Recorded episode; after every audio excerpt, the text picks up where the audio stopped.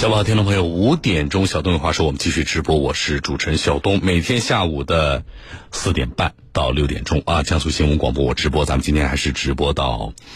呃六点钟啊。好，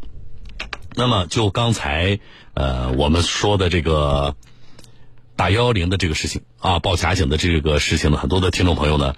呃，这个也有感触。啊，并且有听众朋友提供了一些案例，我觉得知道这份案例的话，大家直接反映给派出所啊，反映给你们辖区的派出所。另外呢，就关于这个无锡呃听众收到的这个假的消息啊，我们有多位听众朋友呢给我提供了一些这个案例，说小东开车摸副驾驶呢，属于不仅是不文明驾驶啊，说确实应该扣分，然后给我提供了一些案例，在网上看到的说在什么什么地方交警的执法确实有对这种进行处罚的。啊，好吧，